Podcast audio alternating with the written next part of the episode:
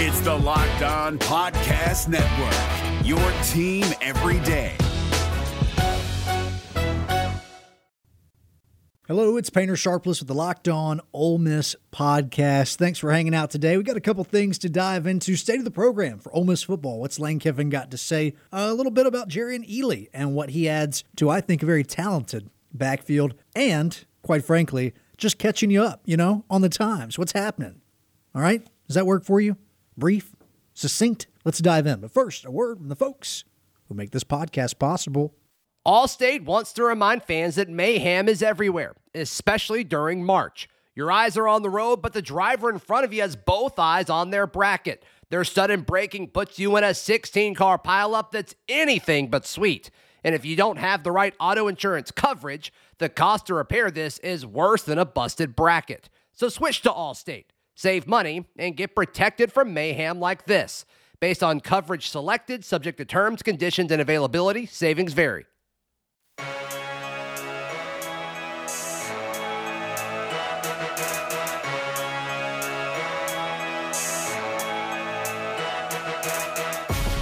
Well, here we are. That's right. I know, I know. Painter, how do you do this? How could you be so brave? Well, I'll tell you what. We'll talk about some Ole Miss stuff, and then I'll get to the bravery part and what it is that I do that brings you your team every day. Yes. Ole Miss, Lane Kiffin, what is the state of the program in this very dire time? in which our leadership seemingly has no answers. There is one voice that stands out among the crowd, and it is the train that carries Lane. The Lane Train and Co., as we've dubbed it here on this very show, your team every day. So the teleconferences are happening right now because, quite frankly, there's not a lot going on. All right, the coaches are hyper competitive, they're very busy people, and I'm not going to say that they've stopped being busy people, all right? They've just had to shift their priorities and responsibilities instead of recruiting in person all the time and holding practices. Well, I would imagine that there's a lot more watching film from home and recruiting players from home. I hope. They're not supposed to be on campus and they're certainly not supposed to be traveling. And if you're doing that, coaches, you're selfish. Otherwise, and that wouldn't be new. Otherwise, uh, to keep to keep us in the loop, us being the media and fans, I can consider myself both as I love the sport and I cover Ole Miss and Auburn. All right? How does that work? How does that work? First year Ole Miss head coach Lane Kiffin, like other coaches and administrators around the league, having a teleconference. Here's the first question does time away from your team make evaluation by video more important? Oh, there it is. Watching film from home. Kiffin responds by saying, A little bit. Maybe I'm naive, but still hoping for some spring ball to happen at some point. That's such better evaluation because it's our system compared to systems before, and kids have changed a lot since games in November and all that. You can watch old film, but I don't know how much that helps. People are coached in different systems and told different things to do. You see it all the time. Guys get fresh starts and play a lot better.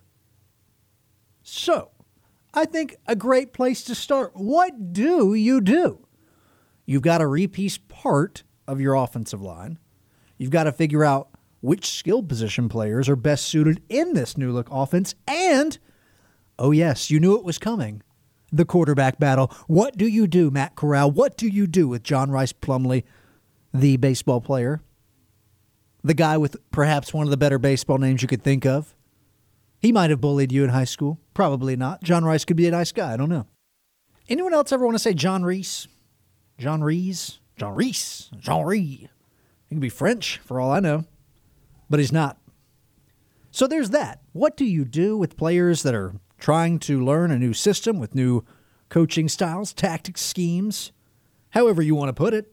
However you want to put it, Painter, it's not helpful that you can't practice. Now, to be fair, everyone else is in the same boat. However, first year coaches, as we've discussed on this very program, your team every day, are at a particular disadvantage. And while this will be another version of the spread offense, we know spread offenses look very different from team to team. All right, five years ago, you might have thought, oh, it's just the spread, but now an intellectual, you realize the nuance and variance, all right? And seriously, Rich Rod's spread is going to probably going to vary somewhat from what, not probably, will vary from what Lane Kiffin has done in the past. But we have seen Lane Kiffin's offense run in a number of different ways. All right, from having Blake Sims to Jake Coker, whatever it was he did at FAU. I I'm just saying, all right. Now he's got some mobile quarterbacks, so I think that's a factor. But again, how much can you tell? Lane Kiffin seems to think a limited amount based on past film with different coaching staffs and a totally different scheme with some players who are no longer there. Moving right along, what's been the directive to the players as far as staying prepared, working out? Kiffin answered, As of now, we're limited in what we can do from the SEC. Obviously, they can look at playbooks, iPads, they have stuff on them, but at some point, no, you can't look at your, your iPads, kids. That was a bad joke. This is Kiffin. iPads, they have stuff on them, but at some point, I think we'll get into where we'll be able to do group meetings with them, almost like having meetings before a practice and meetings with position coaches, things like that. We can send them workouts, they're not required to do them nor can they report back. Even if they were in Oxford, we're not allowed to work them out. We're in a holding pattern. So this is the tricky part, right? Um, now they cannot do them, but that would be dumb for a number of reasons. You're going, of course it would. Well, the obvious one would be you're not doing yourself any favors if you come back whenever it is we come back. And I'm getting more concerned that football season, ladies and gentlemen, is not going to happen, at least as we usually are accustomed to it. But assuming that we do have it, whenever they come back, likely this summer, could be pushing it. Then, you know, who's coming in shape? Are you going to be the guy that doesn't? I'm sure there will be guys who don't, by the way, on every team. Uh, but you're doing yourself a, a, disservice because one, you'll clearly be behind, and two, you're going to be everything's going to be compressed from there on because the coaching staff will have missed that spring window. So they're going to be getting in, especially first year coaches, trying to get all these things in in a limited amount of time. And if your conditioning is a concern, well, you, getting on the field has has gotten significantly more difficult. Allstate wants to remind fans that mayhem is everywhere, especially during March. Your eyes are on the road, but the driver in front of you has both eyes on their bracket. Their sudden braking puts you in a 16 car pileup that's anything but sweet. And if you don't have the right auto insurance coverage, the cost to repair this is worse than a busted bracket. So switch to Allstate save money, and get protected from mayhem like this. Based on coverage selected, subject to terms, conditions, and availability, savings vary. But he's right. Like, there's the way that they can hold them accountable right now is reminding them of what they have to earn, of what they have to gain by staying in shape. They can't actually hold them to it right now as they're not together. And quite frankly, even if they were, as he points out in Oxford, they still can't work out. They still can't be on campus. They still can't have these meetings. So from there, it becomes, I think, you know, multifaceted. I'm, I'm sure that these position coaches and Kiffin, as I mentioned earlier, is checking in on each of their players. Kiffin's got at least 85 of them, plus other staffers and walk-ons, et cetera, to keep up with. Who am I kidding? Who knows if he talks to the walk-ons? So you would expect them to keep them motivated and, and accountable through that, but some of it's going to just be on the players to do these things, and we'll find out who does and doesn't. It'll be obvious. Moving right along, then, another question.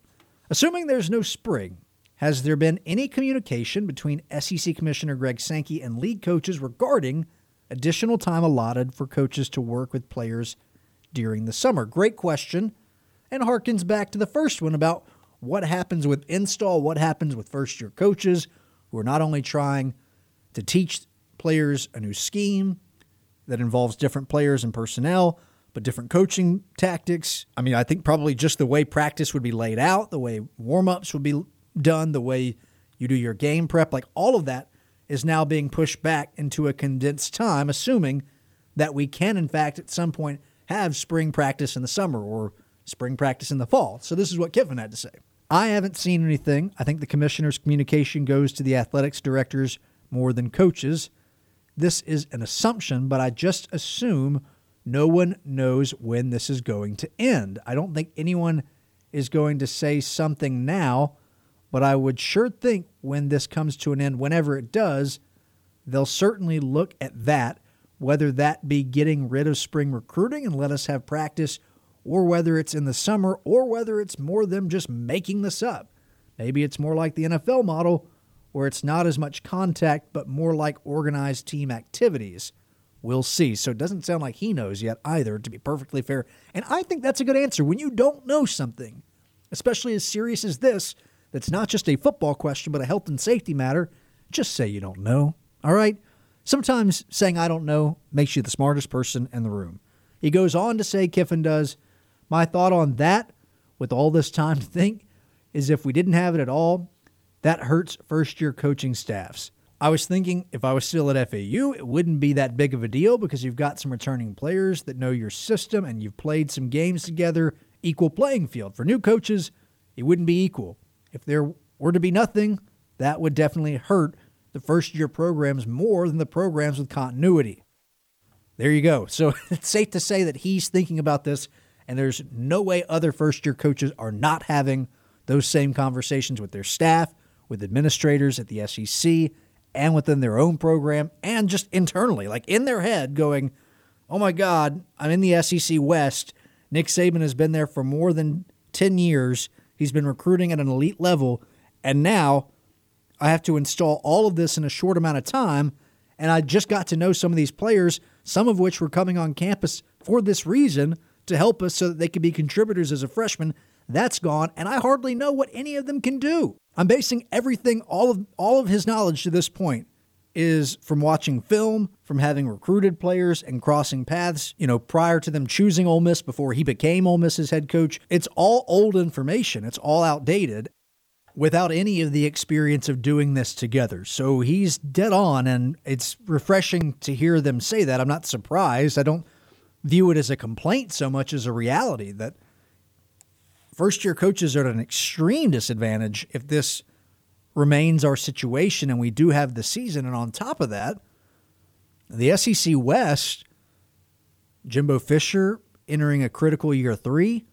Gus Malzahn has now been at Auburn for what will be his eighth season.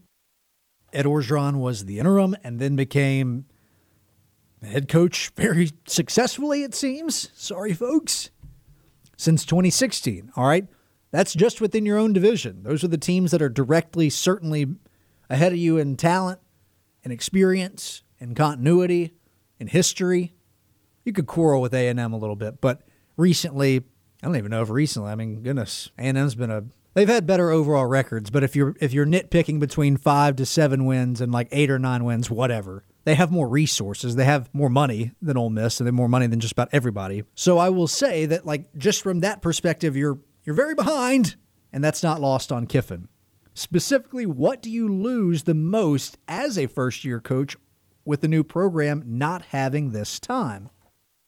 Quote, it's a million things. It's your system and it's getting to know your players. One of the big things in coaching, I think, is understanding your players and how to coach them. Yes, I think a younger Lane Kiffin might have left that out. I don't know. That's complete pure speculation.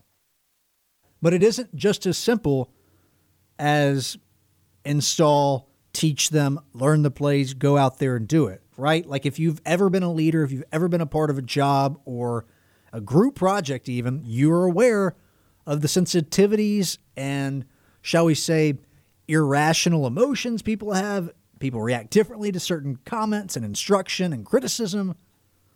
So, not just having the time to teach them these things, but also knowing the best way to identify and relate to your young players. And I guess for lack of cliches that I've used today, building a culture. Kiffin goes on to say, until you really get on the field with them, position coaches, coordinators, head coaches, you don't really understand that.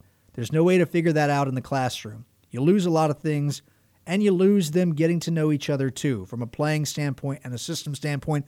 This goes back to a similar point or this is a similar point from what I just made, on top of the coach's familiarity with how they can act and treat and coach certain players and what gets through to certain guys. How do you react with your teammates? How do you react? Can you just expect your this teammate to do the thing that he's supposed to do? On the offensive line, that's critically important. It's important at every position, sure, but there's some position groups where one person making a slight mistake or a miscommunication or not reading something right will mess up the play for the other 10 people on the field, and that's especially true of the offensive line. Even still, though, you can obviously take that out and broaden it from, from not just the offensive line, but also the quarterback. Duh, like he's leading everything. Who's that going to be?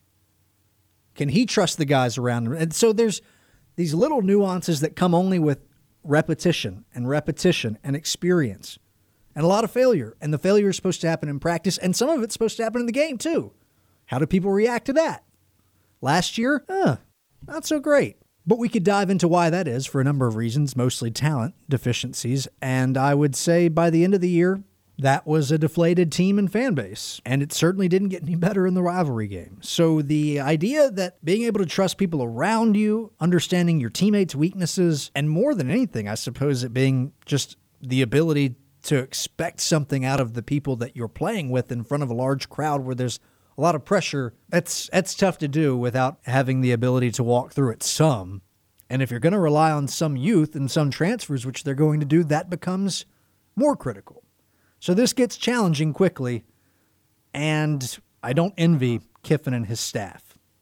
Let's check in with Jerry and Ely, the Ole Miss running back that some of you are fond of. He was obviously a very highly touted running back prospect, a top, I was going to say top 25. He's really top 50 coming out of high school in the 2019 class. As a freshman, 722 yards on only 104 carries, six touchdowns. And, you know, he had, uh, I think, some limitations because of Scotty Phillips. But great speed, evident that he has quickness. Uh, he's a little bit smaller. Nonetheless, uh, I think a, a, good start based on the uh, the average there.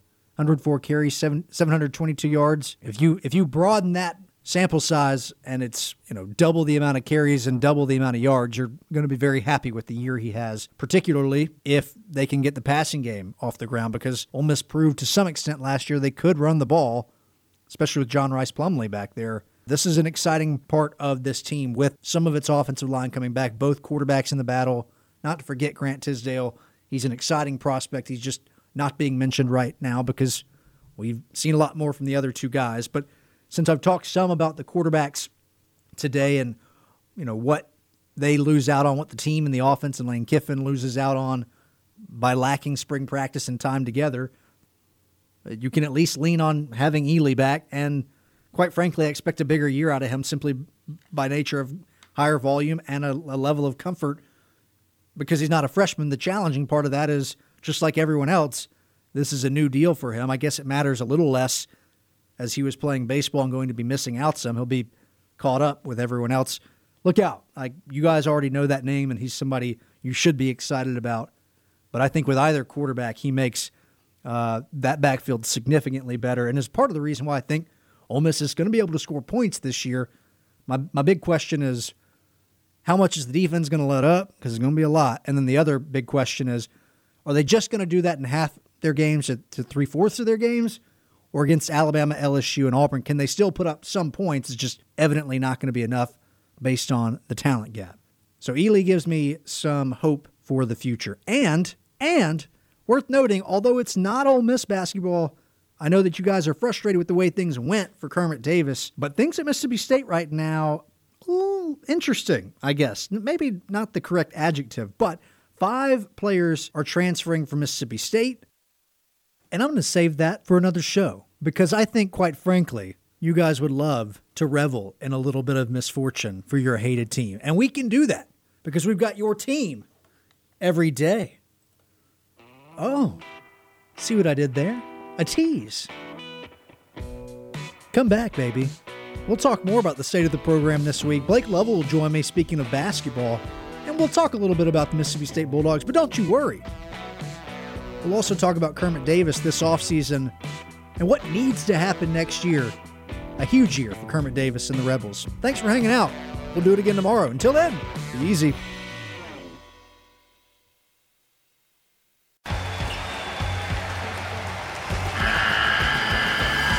The NCAA tournament is almost here and Listening to Locked On College Basketball will give you the edge you need to dominate your bracket. So don't wait. Find Locked On College Basketball on YouTube or wherever you get your podcasts. Part of the Locked On Podcast Network. Your team every day.